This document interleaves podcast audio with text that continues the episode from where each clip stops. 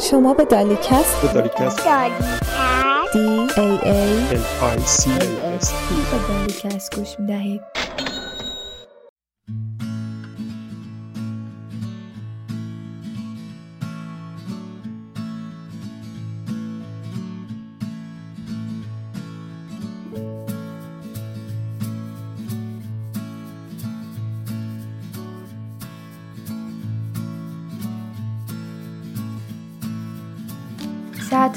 هزاران ترس یا فوبیا در دنیا وجود داره.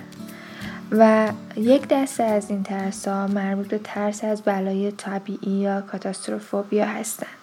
و یکی از این ترس ها ترس از زلزله یا زمین لرز است که بهش سیزموفوبیا گفته میشه.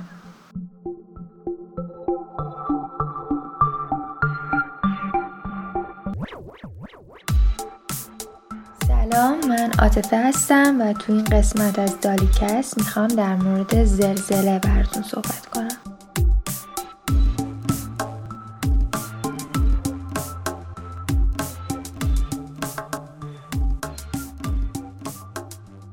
اسموفوبیا به معنای ترس نه یک ترس نرمال بلکه یک ترس بسیار شدید و گاهی غیر منطقی از زلزله هستش.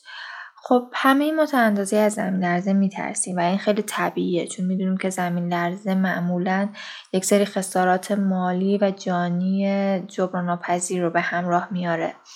اما افرادی که سایزموفوبیا دارن این ترس در اونها خیلی شدیدتر از یک ترس معمولیه طوری که زندگی روزمره اونها رو مختل می‌کنه. منظورم از مختل شدن اینه که این فوبیا یه سری علائم یا یه سری در واقع سیمتوم ها رو به زندگی این افراد میاره که شاید به طور روزمره بر آنها تکرار میشه و غیر قابل تحمل میشه. مثلا حتی سرعت تنفس تو این افراد ممکنه کنتر یا تندتر از نفس کشیدن عادی بشه. اونها ممکنه از یه سری سردردها، سرگیجه ها یا تهوع رنج ببرن. این افراد تمایل به فرار یا پنهان شدن دارن. و گاهی یک حالت وسواسگونه یعنی یه ترس وسواسگونه در اونها ایجاد میشه توی قرار دادن وسایل خونه. اونها دوست دارن همه چی رو توی حالت ایمن قرار بدن.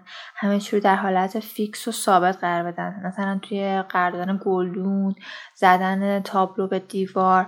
دوست دارن همه چی طوری باشه که ثابت و فیکس باشه. یعنی این یه حالت وسواس در زندگی روزمره اونها ایجاد می‌کنه. و گاهی این افراد یه سری ترس های کنار این ترس هم بهشون اضافه میشه. مثلا اینکه ترس از مرگ مرگ در اونها خیلی زیاد تر از حالت عادی میشه. ترس از این دارن که نکنه نتونن فرار کنن یا اینکه توی یه جایی در واقع بسته محبوس بشن یا اینکه زنده به گور بشن. و در واقع این افراد دائما دارن از این مسائل رنج می‌برن. به طور روزمره. سیزموفوبیا اغلب در میان افرادی رایج هستش که تو مناطق زندگی می‌کنن که به اصطلاح مناطق زلزله خیز بهش گفته میشه. یا اینکه قبلا یه تجربه دردناکی از زلزله داشتن مثل از دست دادن عزیزانشون یا اینکه مثلا اموال زیادی رو در این, در این حادثه های طبیعی از دست دادن. اما این سیزموفوبیا فقط مختص این افراد نیست. بلکه ممکنه تو افرادی هم که هیچ تجربه بدی قبلا نداشتن یا اینکه اصلا تو مناطق زلزله خیز زندگی نمی‌کردن هم در واقع این علائم مربوط به سایزموفوبیا دیده بشه. و اما چرا؟ به خاطر خبرهایی که ما می‌خونیم. مثلا از طریق مدیاها ما دائما با سری خبرها در مورد زلزله هایی هستیم که در سراسر دنیا داره اتفاق میفته در مورد خساراتشون می‌خونیم. در مورد در واقع خسارات مالی و جانی که افراد دارن در اثر زلزله تجربه می‌کنن. و همین خوندن ها دیدن ها شنیدن ها باعث میشه که در واقع یه ترسی در وجود ما به وجود بیاد. پس فقط این سایزموفوبیا مختص آدمایی نیست که تو منطقه زلزله خیز زندگی می‌کنن. خب راه زیادی هست تا ما بتونیم بر این ترس از زلزله غلبه بکنیم. که شدیدترینش هم گفتیم همون سایزموفوبیا است. اما بهترین راهی که پیشنهاد شده اینه که بیایم دانش و آگاهی خودمون رو نسبت به این اتفاق طبیعی یا همون زلزله افزایش بدیم. قبل از اینکه بخوایم در این باره صحبت بکنیم که اصلا زلزله چیه و چطور اتفاق میفته بهتر که در مورد چند تا نظریه پایه در زمینشناسی صحبت بکنیم که در نهایت منجر میشه به اینکه بهتر درک کنیم که چه اتفاقی میفته که زلزله به وجود میاد. در سال 1912 یک هواشناس آلمانی به نام آلفرد وگنر نظریه جابجایی قاره ها رو بیان کرد و طبق این نظریه در واقع قاره ها به شکل امروزیشون در نقشه دیده نمی شدن بلکه یک ابرقاره وجود داشته حدود 200 میلیون سال پیش به نام پانگا که به تدریج شروع به تقسیم کردن کرده حدود 120 میلیون سال پیش و دو تا قاره کوچکتر به نام لورازیا و گوندوانا رو به وجود اومده آورده و نهایتا این جابجایی ادامه پیدا کرده تا اینکه قاره ها به شکل امروزی خودشون در اومدن. بعد از وگنر در سال 1950 نظریه تکتونیک صفحه‌ای یا plate tectonic یا نظریه زمین ساخت مطرح شد که در واقع می‌تونه یه جورایی نظریه به دنبال رو در واقع نظریه جابجایی قاره ها بشه بر اساس نظریه تکتونیک صفحه‌ای در واقع پوسته کره زمین به صورت یک تکه نیست یعنی از یک قطعه تشکیل نشده بلکه از یک سری صفحات جدا از هم تشکیل شده. این صفحات بر روی گوشته بالایی که یک حالت مذاب و یا نیمه جامد داره و به اون آستانوسفر گفته میشه در حال حرکت هستند. پس ما اونطور که تصور می‌کنیم که روی زمین محکم قرار گرفتیم اینطوری نیست. ما روی زمین قرار گرفتیم که دائما اما با حرکت در واقع با سرعت خیلی کم در حال حرکته پس می‌تونیم تصور کنیم که زمین از یه سری صفحات تشکیل شده که این صفحات مثل قطعات پازل روی سطح زمین رو در واقع در گرفتن و با آرومی هم در حال حرکت هستن. این صفحات وقتی که دارن حرکت می‌کنن در واقع نسبت به همدیگه یه سری واکنشان نشون یا اینکه به هم برخورد می‌کنن یا اینکه به زیر همدیگه فرو میرن و یا اینکه یک در واقع در کنار هم با آرومی میلغزن. مرز این صفحات که در واقع گسل های زیادی در اونها قرار داره رو می‌تونیم در نظر بگیریم که بیشتر در واقع زلزله های زمین لرزه هایی که در سراسر جهان اتفاق میفته روی همین گسل ها و در همین مرزهای صفحه در حال اتفاق افتادن هستن. میایم حالتی رو در نظر می‌گیریم که این صفحات دارن در کنار هم دیگه حرکت می‌کنن. یعنی دو تا صفحه در نظر بگیریم دو تا صفحه تکتونیکی که دارن به آرومی در کنار هم حرکت می‌کنن. در واقع اتفاقی که میافته اینطوریه که صفحات تکتونیکی با آرومی دارن حرکت می‌کنن اما لبه این صفحه ها که در واقع به هم دیگه برخورد می‌کنه یه استکاکی وجود داره. این استکاک باعث میشه که این لبه ها به همدیگه قفل بشن و جابجا نشن. این حالت ادامه پیدا می‌کنه تا اینکه این صفحه ها به اندازه کافی از هم دور میشن. اما اینجا چه اتفاقی میفته؟ اینجا یک سری انرژی که در واقع به طور نرمال داشته باعث حرکت این صفحه می شده میاد کجا ذخیره میشه؟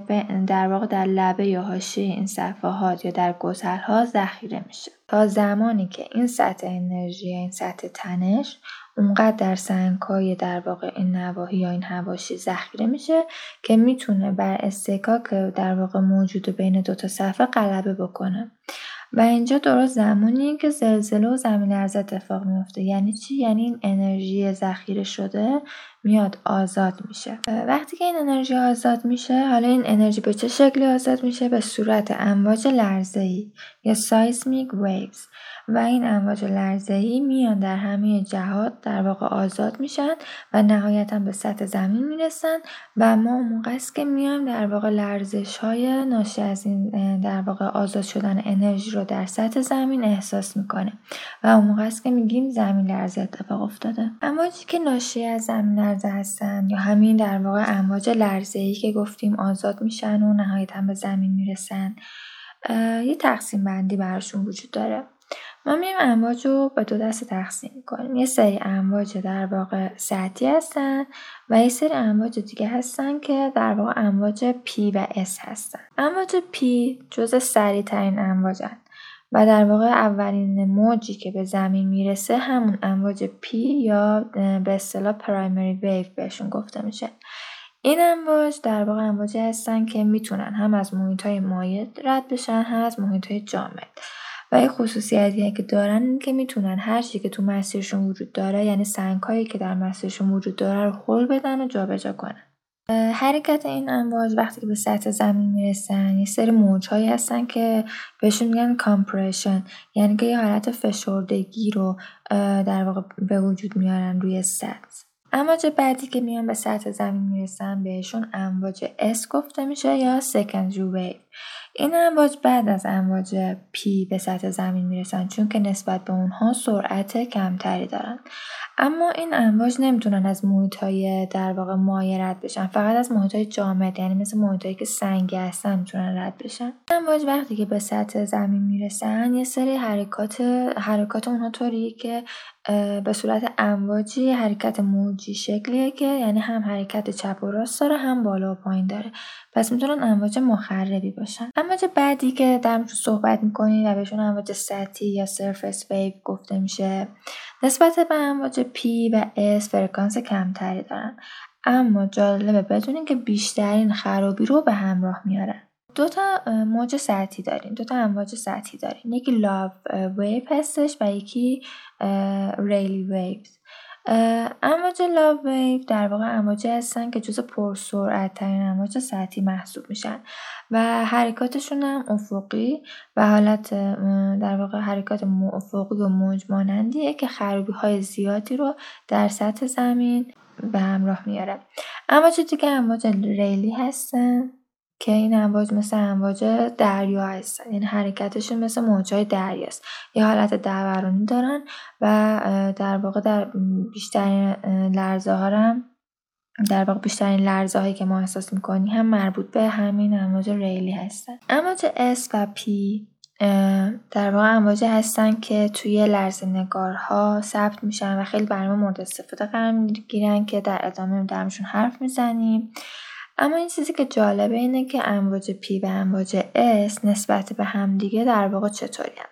تفاوتشون رو گفتیم که امواج P در واقع سریعتر هستن و زودتر از امواج S به سطح زمین می‌رسن اما امواج S سرعت کمتری دارن اما اگه بخوایم با مثال نشون بدیم که در واقع فرقشون چطوریه مثلا می‌تونیم یه رد و برق در نظر بگیریم ما می‌دونیم که نور از صوت سریعتر حرکت می‌کنه. مثلا وقتی که رد و برق رو می‌بینید شما اول نور رو می‌بینید بعد صداشو میشنوید اگه شما به محلی که در رد و برق داره اتفاق میفته نزدیک باشین در واقع بعد از دیدن نور بلافاصله صدای رعدم میشنوید. اما هرچی که از محل وقوع اون دورتر باشین شاید بین فاصله زمانی بین زمانی که نور رو می‌بینید و بعدی که صدای رد رو میشنوید این فاصله زمانی بیشتر میشه و در واقع یک چند ثانیه طول می‌کشه. اما جسوپی هم در واقع مشابه همین عمل می‌کنن. امواج P مثل نور عمل می‌کنن و امواج S مثل صوت. یعنی چی؟ یعنی اگه شما به محل وقوع زلزله نزدیک باشین امواج P و S فاصله به دنبال هم میان. اما هرچی که از محل دورتر باشین این فاصله زمانی بین رسیدن امواج P و رسیدن امواج S به سطح زمین بیشتر میشه. من گفتم که ما از این خصوصیت امواج S و P می‌تونیم استفاده کنیم. اما چه استفاده ای؟ با استفاده از در واقع در سایزموگرام ها یا دستگاه های لرز نگار که در واقع سایزموگراف هم گفته میشن ما می‌تونیم چیکار کنیم؟ می‌تونیم ببینیم که فاصله زمانی بین موج S و موج E چقدره. و با توجه به این فاصله در واقع محدوده ای که زلزله در اتفاق افتاده رو مشخص بکنیم.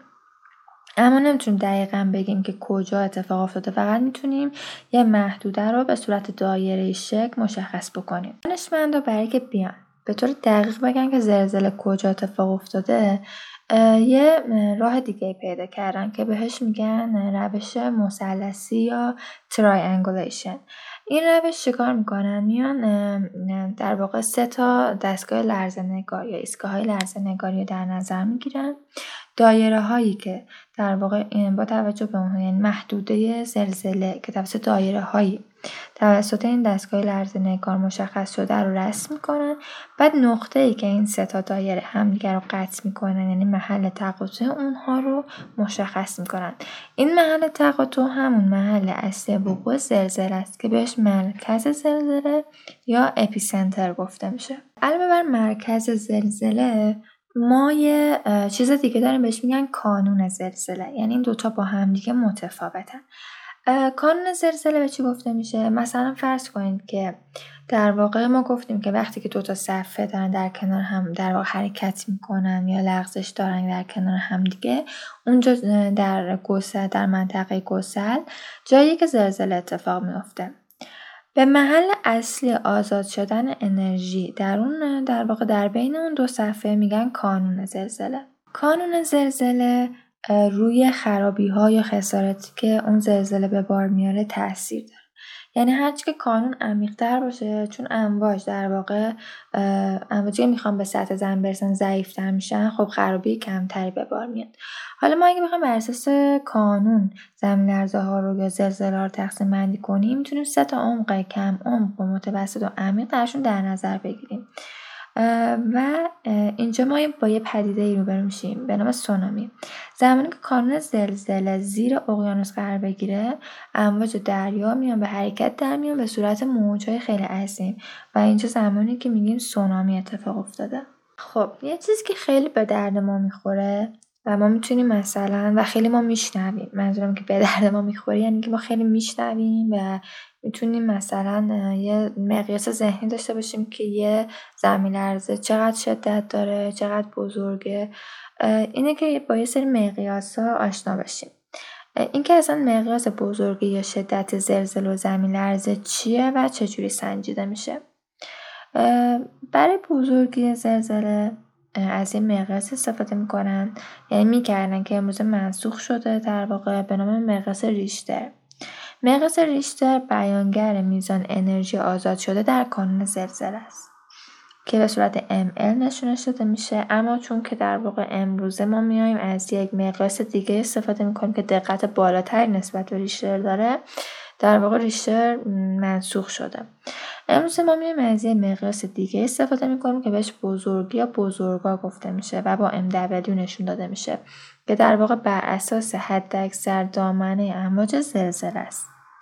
مقیاس دیگه ای که برای زلزله در نظر گرفته میشه و قابل اندازه گیری قدرت یا شدت زلزله است که با مرکالی یا MMI در واقع اندازه گیری میشه.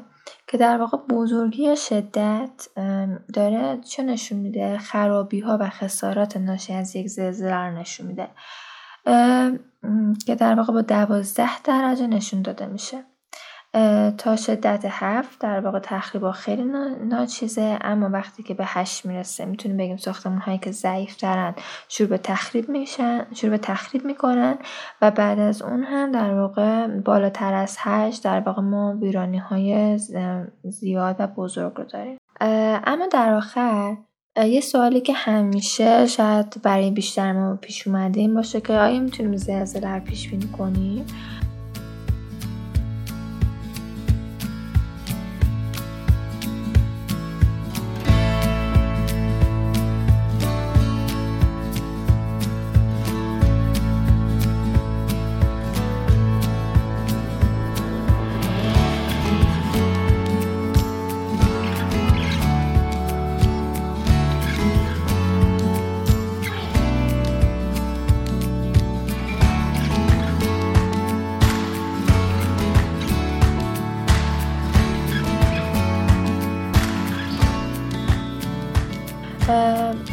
تا ها راه های زیادی امتحان کردن تا بتونن زلزله رو پیش بینی کنن. اما می‌تونیم بگیم که هیچ کدوم از اونها موفق نبوده. دانشمند فقط می‌تونن بگن که در مناطق زلزله خیز که گسترهای زیادی هم دارن احتمال وقوع زلزله در آینده وجود داره. اما اینکه زمان وقوع اون دقیقا در آینده کی هستش رو نمی‌دونه. در واقع ما اگه بیام یه نقشه از محل گسترهای فعال در واقع تهیه کنیم می‌تونیم بگیم اینها مکانهایی هستن که احتمال وقوع زلزله در آنها وجود داره. و در واقع می‌تونیم بگیم که مکان زلزله قابل پیش بینیه ولی اینکه دقیقا در واقع کی اتفاق میافتن مشخص نیست. اما می‌تونیم بگیم که جایی که قبلا زلزله رخ داده امکان این داره که دوباره زلزله اتفاق بیفته. حتی بزرگی اونها می‌تونه قابل تشخیص باشه اما زمان اونها هنوز قابل پیش بینی نیست. در واقع زلزله ها یا این گسل های فعال یک دوره بارگذاری یا یک دوره بازگشت دارن یعنی بعد از چند صد سال یا چند هزار سال دوباره همون منطقه که یه زلزله اتفاق افتاده یا زلزله شدید دوباره اون زلزله اتفاق میافته. مثلا مثل زلزله منجیل که در سال 1369 در خرداد سال 69 اتفاق افتاد و کانون زلزله هم بین منجیل و رودبار قرار داشت. مطالعات باستانشناسی نشون داده که سه هزار سال پیش از میلاد در واقع یک تمدن در اونجا وجود داشته در شرق رودبار به نام تمدن مارلیک. تمدن مارلیک در واقع از بین رفته و این در واقع پیش بینی که داشتن این بوده که در واقع یک زلزله شدید در اون زمان باعث از بین رفتن این تمدن شده. حتی توی زلزله بم که در دی ماه 1182 اتفاق افتاد هم یه همچین نظری رو دادن. یعنی گفتن که حدود در واقع پنج در هزاره سوم تا پنجم قبل از میلاد یه تمدنی در منطقه وجود داشته. که در واقع به یک متوقف شده و احتمال دادن که این ممکنه مربوط به یک زلزله بسیار شدیدی بوده که تو اون زمان اتفاق افتاده. خب اون چیزی که گفتیم شاید ذهن ما رو باز کرد در مورد اینکه تصوراتی که قبلا در مورد زلزله وجود داشته اینکه شاید نشونه های آخر زمان بوده یا اینکه پاسخ طبیعت به کاهش جمعیت کاهش در واقع کاهش دادن جمعیت. اما دیدیم که زمین لرزه در واقع چیزی نیست جز تخلیه ناگهانی انرژی در حاشیه صفحات کره زمین و این در واقع خلاصه اون چیزیه که در یک زمین لرزه یا زلزله اتفاق میفته و این همه کلیاتی بود که در واقع یه سری اطلاعات کلی بود که من دوست داشتم در مورد زلزله باتون در میون بذارم. مرسی که وقت می‌ذارین و پادکست ما رو گوش میدین.